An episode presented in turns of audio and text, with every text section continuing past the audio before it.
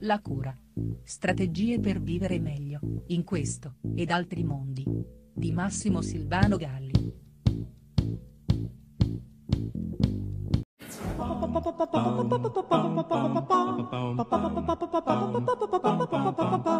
La parola di oggi è orbare, che significa privare, accecare. E non è certo difficile sentire in sottofondo il richiamo all'orbo, con tutta l'ironia che a volte la parola vuole generare, ma Orbare, che ci giunge dal latino orbus, ci porta anzitutto a privo e in questo senso, come spesso accade, reclama qualcosa in più oltre alla privazione della vista.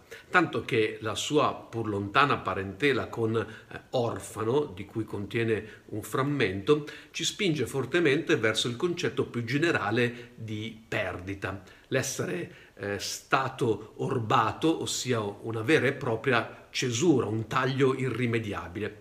Ma perché l'orbo non è solo privo della vista, ma appunto più genericamente mancante? Forse perché noi umani, tra tutti i sensi che disponiamo per catturare il reale, proprio alla vista affidiamo la gran parte del nostro partecipare a questo mondo, per lo più credendo che la comprensione passi attraverso meccanismi visibili, conformati eh, dentro copioni estetici nel tempo e nello spazio fluttuanti. Per questo cieco e privo si fondono in orbare, poiché viviamo l'erronea convinzione che il mondo è ciò che ci appare, ciò che vediamo e che senza vista non vi sia in qualche modo più mondo. Dovremmo imparare invece a chiudere gli occhi affidando la vita agli altri nostri sensi Scopriremo allora da quanto mondo siamo davvero orbati. Parole, parole, parole, parole, parole.